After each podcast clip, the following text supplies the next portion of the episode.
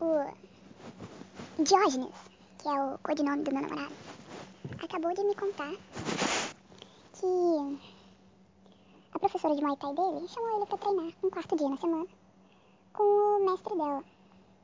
E aí, isso deu a entender de que ela chamou porque ela viu nele um potencial e aí ela tá meio que dando ele uma aula a mais, pela qual ele não pagou. E por que, que isso aconteceu? Porque Diógenes é um homem grande, bonito, gostoso, procudo. E, obviamente, ela olhou pra ele e pensou: Eu vou comer o cu desse menino.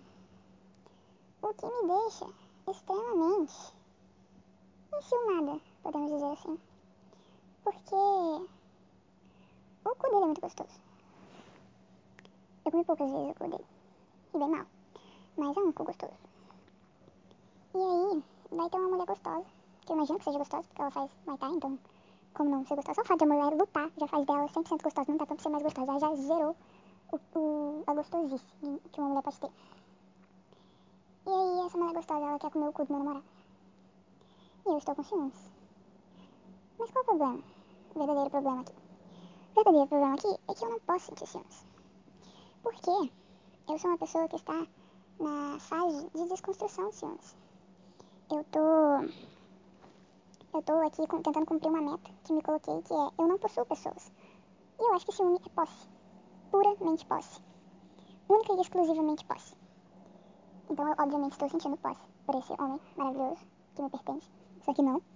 Mas eu não posso agir conforme essa posse que estou sentindo. Porque. Porque eu não gosto, é feio. E eu quero desconstruir isso, quero resolver isso em mim. É uma meta de vida, de crescimento pessoal, de desenvolvimento pessoal. Igual o Pikachu. Pikachu não, Pokémon. Um Pokémon que evolui. Pra mim, não sentir ciúmes nem posse é, é uma evolução que eu preciso atingir.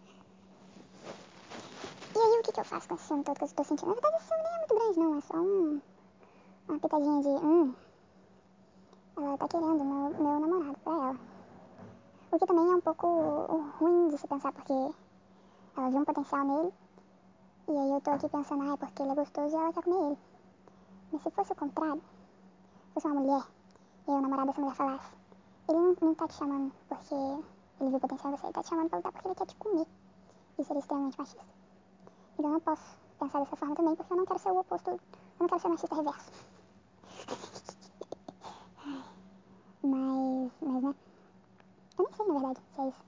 Eu nem entendi direito como aconteceu. Mas minha mente já pensou logo no pior. Que é, ele vai treinar com a mulher que chamou pra treinar com ele, sabe o quê? Pagou três dias pra treinar e vai treinar quatro. Então alguma coisa essa mulher quer com. Mas não tem problema.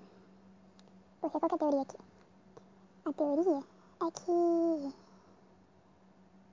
não importa. Não importa se ele se eu estiver certo. Porque ele gosta de mim. E ele está comigo porque ele sente coisinhas boas quando ele está comigo. Porque ele gosta de mim. E me enrolei um pouco aqui. Mas basicamente é isso. Ele sente coisinhas boas comigo, logo ele fica comigo pra continuar sentindo essas coisinhas boas frequentemente. E é por esse mesmo motivo que eu estou com ele. Porque eu sinto coisinhas boas quando eu estou com ele. E é por isso que a gente vive, na verdade. A gente vive em busca de coisinhas boas que a gente vai sentir. E aí a gente sente essas coisinhas boas. Mas às vezes essas coisinhas boas fazem a gente sentir coisas ruins. E às vezes essas coisas ruins fazem a gente sentir coisas boas. Porque a vida é assim, ela não é feita só de coisa boa. Ela é feita de coisa boa, de coisa ruim e de coisa nojenta também. Porque pra dar uma variada. Se fosse só coisa boa, ninguém ia curtir. O que eu tô falando? Pois é, ele sente coisas boas por mim. Mas o fato dele sentir coisas boas por mim não significa necessariamente que eu devo ser, obrigatoriamente, o único foco de coisas boas que ele vai sentir na vida dele. Até porque eu não posso cumprir com essa expectativa, se fosse esse o caso.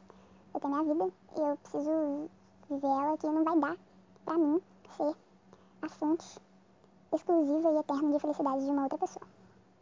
Felicidade, tesão prazer e tudo que a gente pode chamar de coisinhas boas.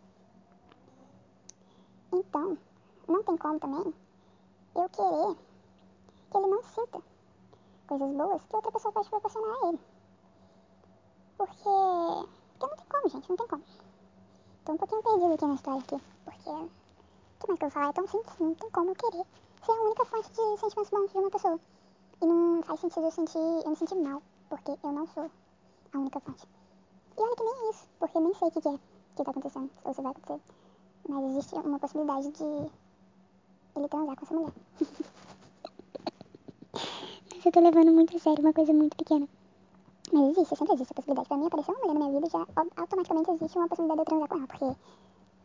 Porque não, tá ligado? Daí existe pra ele também. Se as duas pessoas se conhecem, existe ali a mínima possibilidade, assim, delas transarem. É... Independente de quem elas sejam, até padre transa. Não sei se devia, né? Mas acho que o que você deve ou não fazer e o que você acaba realmente fazendo ou não são coisas distantes. Não necessariamente. Enfim. Daí é isso, eu não. Daí eu tô com ciúme. Mas não preciso estar também. Daí nem tô sentindo mais tanto ciúme, não.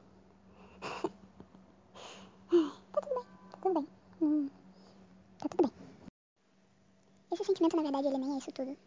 Ele era um sentimento muito pequeno. Como uma ervilha mascarada dentro de um campo de futebol. E aí ela ia ficar ali e ninguém ia perceber. Em algum momento alguém ia passar correndo por cima dela. Mas aí eu cheguei nela ali com um microscópio e eu olhei pra dentro das entranhas do cu dessa ervilha. E aí eu deixei ela falar. Porque é isso que as pessoas que estão no processo de desconstrução de ciúme fazem. Elas dão cinco minutos de fala pra uma ervilha.